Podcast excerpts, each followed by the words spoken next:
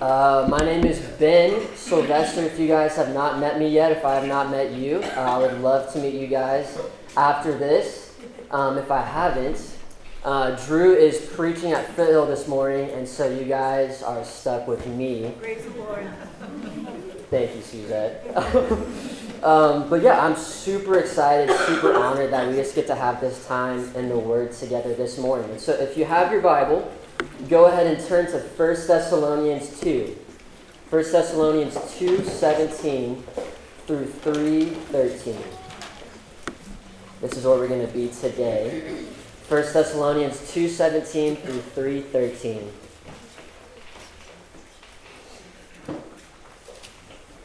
We've been going through the series through the book of 1 Thessalonians for the past four, four-ish weeks now.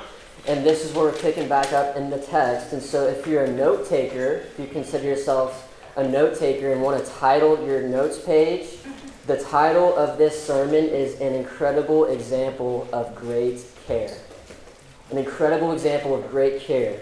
And as with any example, right, ever given, usually there's something to learn from that example, right? And so this morning, it's not just any ordinary example, it's an incredible example. And so, my prayer for us as Santa Cruz Baptist Church this morning is that we just get to learn from this. We get to learn from Paul and his incredible example of his care, his deep, deep care for these Thessalonians. And so, before we get into the word, I would just, I would love to pray um, for our time together. So, if you bow your heads and we can pray together. Dear God, thank you so much for today, God, this morning in this day that you have made, God, that we just get to have the honor and the blessing to open up your word, God. We praise you and thank you so much, and we, we pray that we learn from this text and that we see you and your glory through it. That we can apply it and go out into Santa Cruz the rest of this week, the rest of the year, the rest of our lives, and just live for you, magnify you, and make your name known. We love you, God, and praise you. In your name we pray. Amen. Okay, we're just going to jump right up into it. So let's get it. Starting in verse 17. Paul is talking. He says this But since we were torn away from you, brothers, for a short time, in person, not in heart, we endeavored the more eagerly and with great desire to see you face to face. Because we wanted to come to you, I, Paul, again and again, but Satan hindered us. For what is our hope or joy or crown of boasting before our Lord Jesus at his coming? Is it not you? For you are our glory and joy. Therefore, when we could bear it no longer, we were willing to be left behind at Athens alone, and we sent Timothy, our brother and God's co worker in the gospel of Christ, to establish and exhort you in your faith, that no one be moved by these afflictions, for you yourselves know that we are destined for this. For when we were with you, we kept telling you beforehand that we were to suffer affliction, just as it has come to pass, and just as you know. For this reason, when I could bear it no longer, I sent to learn about your faith, for fear that somehow the tempter had tempted you, and our labor would be in vain. But now Timothy has come to us from you and has brought us the good news of your faith and loved and reported that you always remember us kindly and long to see us as we long to see you. For this reason, brothers, in all our distress and affliction, we have been comforted about you through your faith. For now we live if you are standing fast in the Lord. For what thanksgiving can we return to God for you? For all the joy that we feel for your sake before our God as we pray most earnestly night and day that we may see you face to face and supply what is lacking in your faith. Now may our God and Father Himself and our Lord Jesus direct our way to you, and may the Lord make you increase and abound in love for one another and for all, as we do for you, so that He may establish your hearts blameless in holiness before our God and Father at the coming of our Lord Jesus with all His saints. And so, that's our text, and I know what some of you guys may be thinking. Some of y'all may be thinking, like, whoa, like, chill, like, that was a lot, right? That's a, that's a huge text. Like, what did we just read? I'm so lost. Paul is so confusing sometimes with how he writes. Uh, we've seen that, and that was just a lot for me. And some of you, honestly, probably might have checked out halfway through reading that. Um, no shame. But first of all, there is some good news. I, I too was like that when I first read this text. I was confused. It was a lot. Um, but recently, when I'm, I'm confused in my personal time reading the Word, in my quiet times per se, rather than you know getting frustrated and just passing over it, I try and force myself to dig. I try and force myself to dig. I, and so I, I'm starting to approach some texts and some challenging texts kind of like sand on the beach. And so I start digging through that sand. I start shoveling it away, shovel, shovel, shovel, deeper, deeper, deeper, and finally start to uncover the treasure, right? The treasure that God has for us in the text. And so the more and more that we dig into this text together this morning, the more we can understand it, the more we can see the main points clearly, and we can find out how we can apply this to our lives today. And so I think, personally, the, the best way we can start to understand this, First Thessalonians, is to have a refresher of the context of what's going on, right? Context will help us tremendously in unpacking this text. And so, Drew, four weeks ago, he, he did an incredible job giving us the context, unpacking it. Um, and we've been in this book for the past four weeks now. And so, whenever I'm reading a book, I always, halfway through I love to refresh myself and just see like what was going on back in that time what's going on back in those days around this letter so that i remind myself what's going on you know and so if you're here for the first time at santa cruz baptist and just now jumping into first thessalonians or if you've been here the past four weeks um, let's just do a little recap okay and so if, if you guys go there with me let's just imagine a timeline okay just bear with me from left to right, just a timeline. And we're just going to go through each part of what's going on in Thessalonica, okay? And so, first up, there's these two guys, right? Paul and Silas, as seen in Acts 17, and they're on a missionary journey, okay? And passing through towns, passing through Macedonia, and they come to this, this city called Thessalonica. And there was a Jewish synagogue in that town, okay? And so they approach it, they go in, and they spoke and reasoned from the scriptures to these people. And, and during that time, during their time in the synagogue, Paul shares the gospel of Jesus. And praise God, many people come to faith. They come to place their faith in Jesus Christ. But through that, moving on the timeline, some of those townspeople were pretty disturbed by this. Some people were pretty unhappy with what was going on. And so, so riots. Riots erupted. People stormed before the city authorities, before Caesar, and proclaimed that Paul and Silas, like, you know, that they were saying there was this better king, right? This better king than Jesus instead of Caesar. And so a lot of these people started following Jesus. And the officials were so disturbed by this. And so, in an act of God, truly, Paul and Silas get out of there. I mean, it's, it's so dangerous, and they flee to Berea, a place called Berea, and they, they just had to flee. And so Paul, Silas, and now this guy named Timothy tags along, and they're in Berea, and they head to Athens to keep sharing the gospel of Jesus, keep going on their missionary journey. But you may think, like, well, what was going on though? In, like in the meantime, through all of that, there were new believers in Thessalonica, right? And like just came to faith, and riots were starting. They were they started enduring all this persecution, which is crazy. Like I, I, I remember and just think back to when I was saved, and if I got saved, then the same week riots started erupting because of who I believed in, like that would be insane, truly, right? And so just putting us like in that perspective. And so we see that Paul, through this letter, Paul wanted to go back to Thessalonica to help them, support them, encourage them, stir them up, stir their affections for Christ up. And they were hindered. They were hindered in doing that. And so instead of him going, he sent his boy Timothy, right? His guy. to check in on them, see how they were doing in the midst of this persecution. And so Timothy travels there, um, and Timothy was there at the Thessalonians. He encourages them, he stirs them up, and during that time, Paul and Silas head to Corinth for more missions, right? It's just an incredible missionary journey.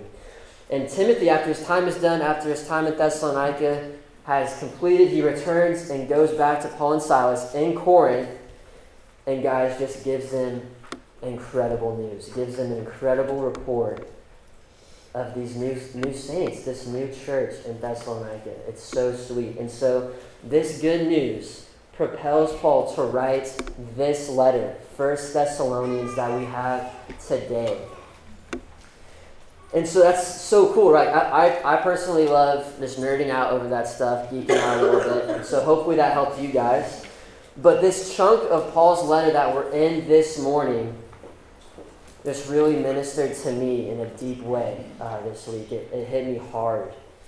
And so, my prayer is that we all just learn a ton about what this letter meant to the Thessalonians back then, what it means for us today, us in Santa Cruz, and then how we can see Jesus through this text and apply this text to our lives, right? That we grow as a church, we grow as Santa Cruz Baptist, but we also grow in our personal, individual walks with the Lord. And so, if you're a note taker, uh, usually a lot of pastors like to break up um, their sermon into different points sometimes, and that's usually just because the text breaks up into different points. And so, today, there's three points if you're taking notes. Three main messages we see the text break up into. Number one, longing. Longing. Number two is care. And number three is prayer. Longing, care, and prayer. And the deal with each of these points is that they could be turned into questions for us. And so, do we long for others to come to know Jesus? Do we, do we care for others? And then, do we pray for others? Genu- genuinely pray for them? It's just an introspective moment for all of us to ask ourselves these questions. And so, if you take away one thing, if you don't write anything else down, and take away one thing, like you're at lunch after this or something, and you're like, oh, what, what, did ha- what happened at church again? It would be this to remember this genuinely care for your brothers and sisters in Christ. We need to genuinely care for your brothers and sisters in Christ, right? The people sitting next to us. And so, moving into point one. You guys still with me, by the way? You guys yep. good? Love it. Okay, point one, longing, right? This is found verses 17 through 20. Starting in verse 17, right? Paul is speaking and says, But since we were torn away from you, brothers, for a short time, in person, not in heart, we endeavored the more eagerly and with great desire to see you face to face. And so, as we've said, Paul and Silas, they're no longer there with them in Thessalonica, and they left Thessalonica against their will. Like they did not want to leave, but they had to. And when you study this verse in the Greek, in this sentence, the original language, the wording he, used here is similar to a child being separated from their parents. And so, with this said, Paul is expressing a, a, a deep feeling of loss, of him not being able to be there. And so, although they're not there with them in person, their heart and care for them is still there, right? And so, what I love about this verse is that in this verse we see a glimpse into Paul's heart. Truly, his heart for these people. He has so much care for the Thessalonians that he longs to his inner core to see them, right? In verse 18, because we wanted to come see you, I, Paul, again and again, but Satan hindered us. Satan hindered us. And so Paul pleads and says, Guys, we wanted to come see you. Like, we truly, like, please believe us. Like, we wanted to come and see you guys, yet somehow Satan hindered them from going back. We don't know if this means that their travel plans were, were messed up or anything like that. It does not say, and so we're not going to assume. But it says that Satan hindered them in a way. And so Matthew Henry, um, one, one of my favorite pastors, a great author as well, he says this He says, Satan is a constant enemy to the work of God and does all he can to obstruct it. Satan is a constant enemy to the work of God and does all he can to obstruct it. And thankfully, we will see later in this text that we as Christians, we have no reason at all to fear Satan because we have hope in Jesus Christ. And we'll get to that in a bit, okay? So Paul longed for them with all his heart, right? He got hindered from going to see them. And then in 19, he says, For what is our joy or hope or crown of boasting before our Lord Jesus at his coming? Is it not you? For you are our glory and joy. And so Paul says that their joy before the Lord is, is them, right? The Thessalonians and their faith in Jesus. And he uses the, this term, this interesting term, crown of boasting, right? To illustrate what he's saying, like crowns or wreaths, back in that day, they were given to winning athletes. And so, through the power of salvation in the gospel, in the good news, and God drawing those Thessalonians near to him, Paul wins them to Christ. I praise God.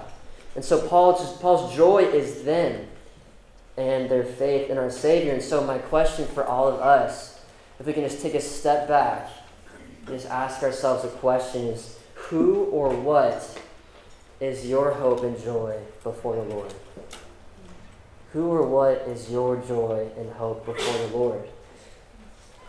Because as of now, truly, our, our culture, today's culture, today's society, social media, it's, it's wanting to pursue all of these fleeting joys, these earthly joys that won't satisfy truly. Like the, the, clothes, you know, for example, like the clothes and style that's in. Like I gotta get that. I gotta have that jacket, those shoes. The having the nicest house, having the coolest, the coolest car, the best Instagram feed. Like gotta make sure people see that I'm, I'm having a, a sweet life, right? Like the list could go on. And John Piper, he's absolute baller, one of my favorite pastors ever. He has a famous sermon and even a book titled Don't Waste Your Life. Don't waste your life. And in it, he unpacks that we get one life. So don't waste it. We get one life, so don't waste it. And how in this life, we should use what God has given us and leverage everything in our lives for His glory. Amen. And what we see in this text is Paul's making the most of his time, right? He he's making the most of his time in the right ways. He's not holding up to God, you know, his personal accolades or like, look, you know, this or that. Like his joy before the Lord is others. And then coming to faith and growing in godliness, pursuing holiness. And so I think it's worth re asking ourselves, like, who is your hope and joy before the Lord? Who do you long for to see them grow in their walk with Jesus. Could be, you know, your kids, your kids that you're discipling. It could be a small group that you get to lead. A missional community. Maybe it's someone that you randomly met and you, you bring her you bring her him in into your house and you make them a meal and you ask how they're really doing. Maybe it's a, a kid in the youth group that you get to mentor, right? It could be anything like that. My prayer for this church is that we will have a heart about us to do kingdom work and have an eternal perspective in mind. Not, you know, like, oh, I hope I, you know, just get through it and then retire and just have a comfortable retirement and I'm just chilling, you know, until God takes me. You know, like, no, like have an eternal perspective, right? Make much of Jesus. I pray that we have a Romans 12:1 mindset about us, that we present our bodies as a living sacrifice, holy and acceptable to God, which is our spiritual worship. And so the question from our first point we got to ask ourselves is do we long for others to come to know Jesus as their Lord and Savior of their life? Moving into our second point. Our second point is on care, right? And so we see Paul's not only longing for these Thessalonians, but he also truly cares for these people. And this is found in verses 1 through 10 of chapter 3, starting in verse 1. Therefore, when we could bear it no longer, and we were willing to be left behind at Athens alone, we sent Timothy, our brother and God's co worker in the gospel of Christ, to establish and exhort you in your faith. And so when Paul and Silas could not bear seeing them any longer and heard that like they were just down bad, right? They were going through persecution, they sent Timothy. And Timothy, uh, if you don't know, he was their dear friend. He was a fellow worker in ministry. And so, what, what was the purpose of Timothy being sent? And the, the text says it to establish and exhort them, right? To establish and exhort these Thessalonians in their faith, to build them up, to encourage them. Like they're going through terrible things, right? You know, riots, persecution, hardship. And so they need someone supporting them, establishing them in their faith, teaching and encouraging them. But this truly must have been hard for Paul, right? Because Paul didn't send any any ordinary guy off the street, right, to go to their aid. He sent Timothy.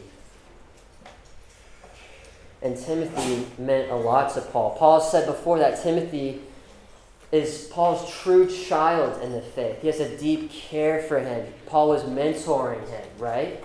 And so he cared for the Thessalonians so much that he sent Timothy into the fire and the flames of this persecution to Thessalonica to see if they were okay and to, to build them up.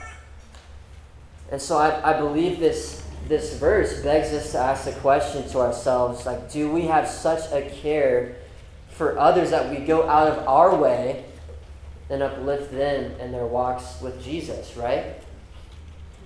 And so, for example, um, as far as care goes, uh, hopefully, some of you guys can relate to this. I had a pretty, a pretty eye-opening revelation a few weeks ago. Um, and so, a few weeks ago, I got my first surfboard, first ever surfboard. And I'm not even gonna lie, it is sick. It is so cool. Um, 9.0, single fin, blue and gray. I mean, it's just beast. Like, so beast mode. My first board ever. And what I didn't realize about buying a board, or like my so my dad went halfway in it, and then I went in the other half. It's still a lot of money. Um, anyways, I realized that since I bought it, since I know how much that thing is worth, I realized that I didn't know how much I was going to care for it until I got that thing, right? And here's the kicker. So I drive a, a, small Nissan Frontier truck. I love that truck. It's been great. Uh, had, had it for years. But it has an all right truck bed, like pretty mid, pretty decent, not super big. And so I get the board, I put it in my truck, and half the board is sticking out the back. And, and so I start freaking out because you guys know, like, what if I'm on the highway and I start driving and like I hit a bump and like the board teeters and you know like see ya you know? Like that'd be terrible right? Like the board could get dinged it could get destroyed um, someone could run it over. Like, oh my word. And so like that's a nightmare it's an absolute nightmare and so I, I pick up my board in Capitola right and I get these bungee cords. And so I, you know, bu- bungee cords to the rescue. I strap probably six or seven on that thing. Um, and I think I'm ready to drive home. And, I, and so I live in Aptos. I live like five minutes away. And I start on this journey back home, this silly little 10 minute drive, right? And um, I'm, I'm kidding you not. During that drive, I have not I've never driven safer in my life. you know, I'm, I'm on the highway and I'm going 45, pushing it, maybe 40.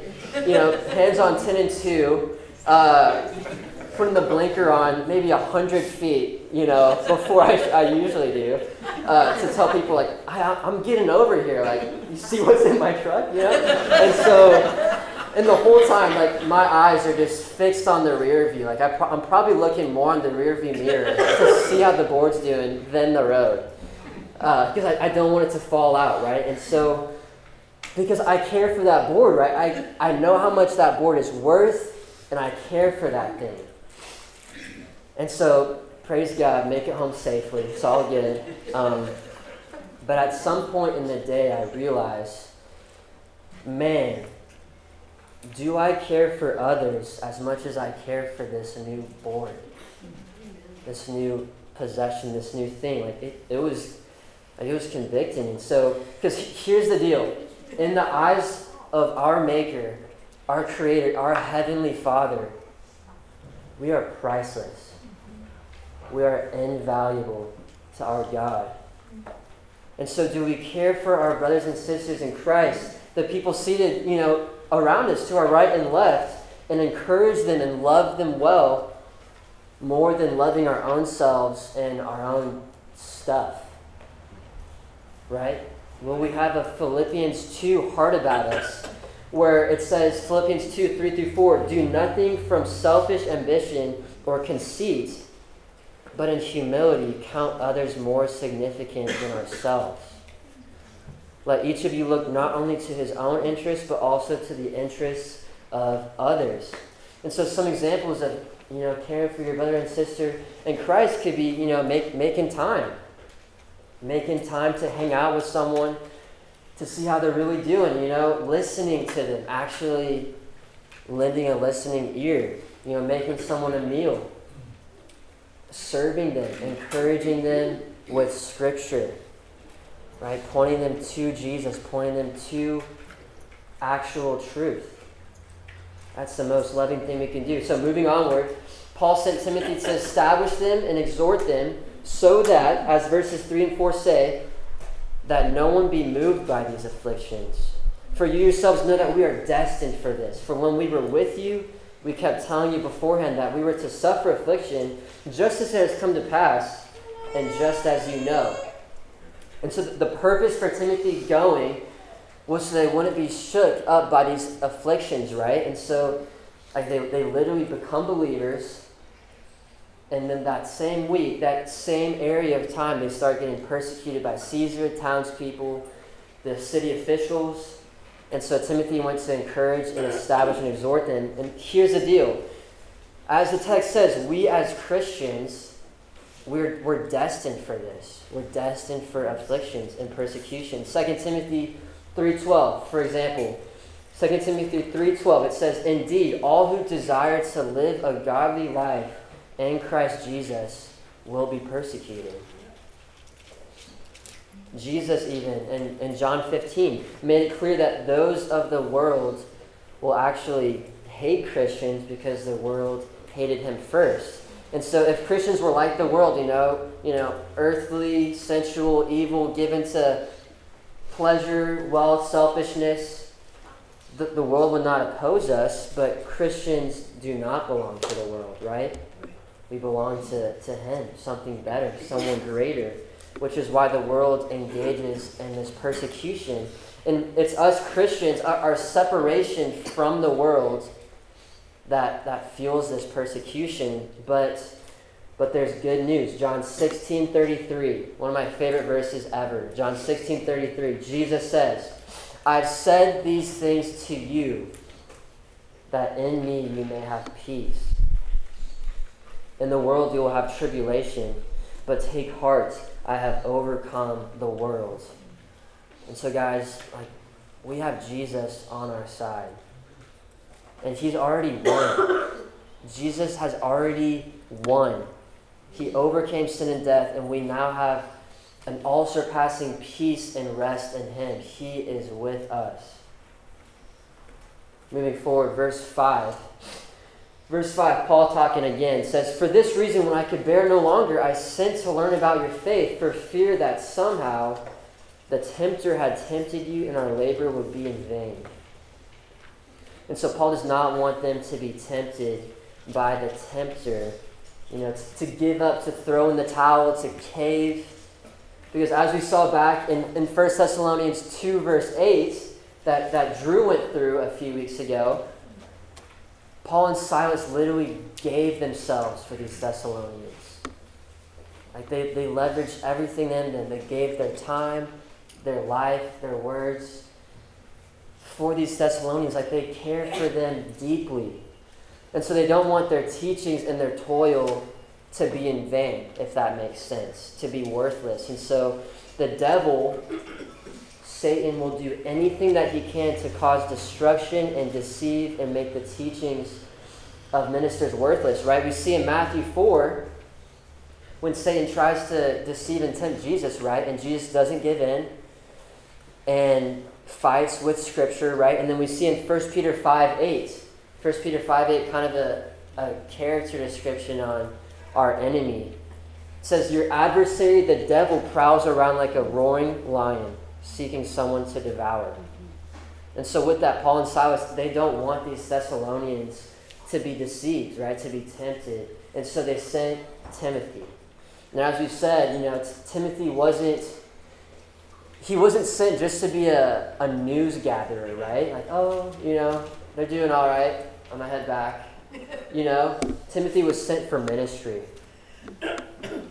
For Paul, the, the goal of missionary work was not simply getting people to trust and believe in the gospel, right? Like, yes, of course, that's what we want. But also, where true faith arose, it needed to be nurtured, it needed to be strengthened, there needed to be some discipleship. And so, Timothy was there to do ministry and strengthen them so they would not be tempted to crumble and to, to give in. But as, as far as our enemy pertains to us, though, like how, how do we deal with him?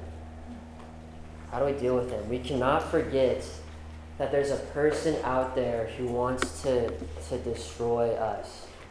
Right? Satan, I heard a, a, a quote one time, a great quote. Uh, says the enemy's greatest weapon against us is that we forget about him. The greatest, the enemy's greatest weapon against us is that we forget about him. Like we forget that he's out there to get us and to sway us, right, from walking with the Lord. And guys, the truth is we cannot fight him on our own. Martin Luther, uh, incredible church history figure, uh, awesome, so great. He wrote a really, really cool hymn um, back in the day on this, on the topic of this, and said, said this, starting off, he said, For still our ancient foe doth seek to work us woe. His craft and power are great, and armed with cruel hate on earth is not his equal. And so Luther believed that Satan was, was out there, he was wanting to tempt us, and he knew that by our own power, Martin Luther knew that by our own power, we don't have the strength to stop him. That's why it says on earth is not his equal. But later in the hymn, Luther says that there is someone more than equal to Satan's power. Someone who's, in fact, far greater than Satan. He goes on and says, Did we in our own strength confide, our striving would be losing. We're not the right man on our side the man of God's own choosing. Like that's that's fire, right? Like that is so so good. We Christians, we have the right man on our side. We have the Son of Man. We have Jesus Christ who who died to free us from our chains and bondage and sin and defeated the power and death so we can have life. We can have true life in him. And Luther goes on, he says more, that word above all earthly powers, no thanks to them abideth, the Spirit and the gifts are ours through him who with us sideth. And so we have the Spirit with us as well. We have the Holy Spirit indwelling in us Christians and helping us in this life, right? Guiding us, helping us. And praise God for that. Like we, we do not, as Christians, as Santa Cruz Baptists, have to be scared or worried about Satan because we have Jesus on our side. We have him with us. Matthew 28 says, Jesus is with us always to the end of the age. We can take comfort in that. Verse 6 continues on. Uh, Paul says, But now that Timothy has come to us, come back to us from you, and has brought us the good news of your faith and love and reported that you always remember us kindly and long to see us, as we long to see you. For this reason, brothers, in all our distress and affliction, we have been comforted about you through your faith. For now we live if you are standing fast in the Lord. So Timothy comes back, right? You know, journeys back, probably a long journey, right? And returns and meets up with Paul and Silas in Corinth and just gives them an incredible report. So great. Says that, that the persecution and hardship through all of that, the Thessalonians are living in love, they're living in faith, and they long to see Paul and Silas again. And this, this just comforts Paul and Silas, right? And blesses them to hear of their faith. And in verse 8, like, man, we just see how much Paul and Silas must have been so concerned for them, for their well being, because now that they hear this report, it says they can now live. This good news put new life and new spirit into the apostle. Now, now Paul and Silas can breathe, right? Like, ah, like, so good. They can now have a peace that these Thessalonian friends are doing well. And they're standing fast in the Lord. And which means standing fast in the Lord. That means holding fast to their Savior, holding fast to Jesus. They're not being tossed to and fro by these, these massive waves of persecution but rather, as, as Psalm 62 says, their strength and their stronghold and fortress is the Lord. Praise God. Verses 9 and 10. For what thanksgiving can we return to God for you, for all the joy that we feel for your sake before our God, as we pray most earnestly night and day, that we may see you face to face and supply what is lacking in your faith. And so in this verse, it just seems that Paul's speechless, right? He's uh, you know, to use a fun word, he's flabbergasted, right? At just how thankful he is for these Thessalonians' joy and love in the Lord. He's so thankful.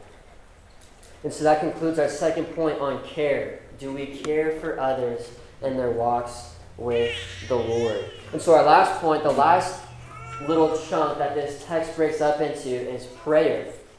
Prayer. Paul's prayer of unity and endurance. Like, guys, let's keep going. Let's keep it moving.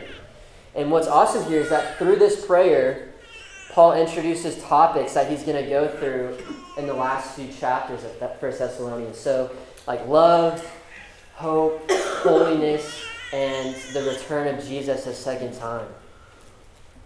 But before we get into our, our third point, um, I would like to share a personal story that relates to prayer. Um, so, first of all, by show of hands, uh, who in here likes Panera? Panera bread. Let's go! Okay. Got some people with us, with me. Panera is so good. Um, I'm not ashamed to say it. That cinnamon crunch bagel just gets me. Um, it's a little pricey, but I love it. It's worth it. And so, anyways, um, this is a glimpse into my life. Sometimes when I have a lot of work to do or uh, just want to get away and just go read or just, you know, spend time working and have no distractions, what I do is I, I drive to Los Gatos, to the nearest Panera. Um, give me one of those bagels. And so last week, uh, I had one of those days um, and so I went to Panera to study this passage that we're in today.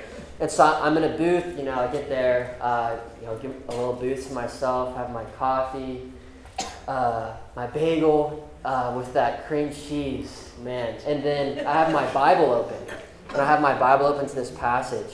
And I'm reading, and I look up and I see uh, this lady, and she, she smiles at me and, you know, smiles kindly at me and like, keeps walking. I was like, oh, you know, like, that's sweet. Uh, super kind lady.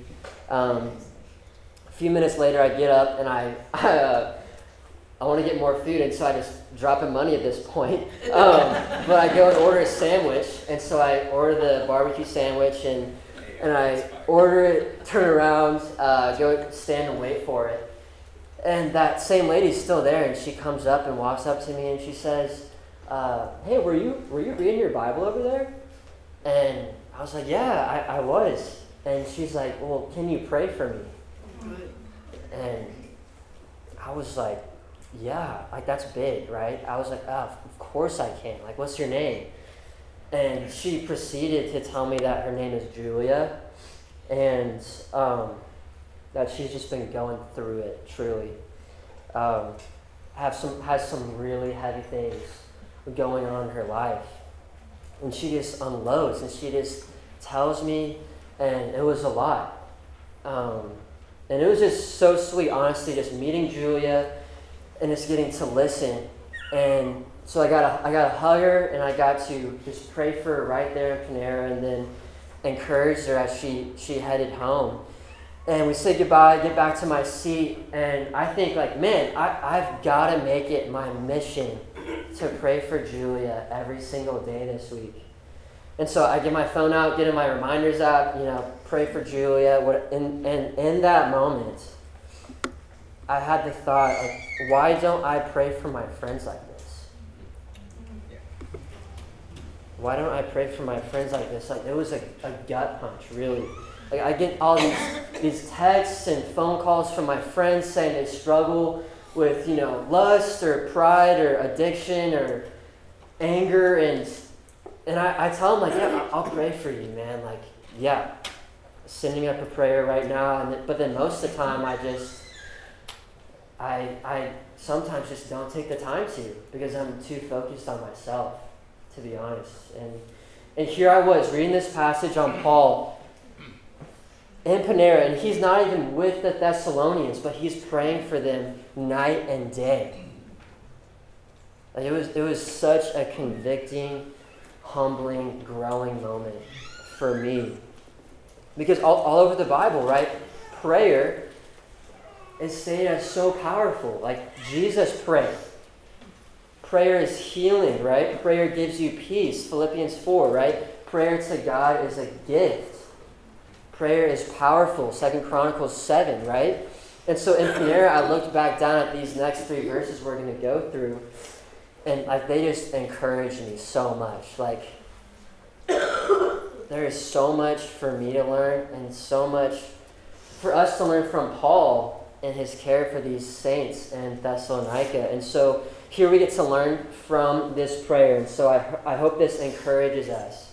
And so as verses 11 through 13 say, now may our God and Father himself and our Lord Jesus direct our way to you. And may the Lord make you increase and abound in love for one another and for all, as we do for you, so that he may establish your hearts blameless in holiness before our God and Father at the coming of our Lord Jesus with all his saints. And so, guys, because of this sweet news that he just that he just heard, this report from Timothy, Paul has such a great care for these new believers that he prays for them. And John Chrysostom um, speaks of Paul in his prayer and says, Paul's prayers show that he was an ardent soul who could not hold back his love. Right? He had so much love that he prayed for them.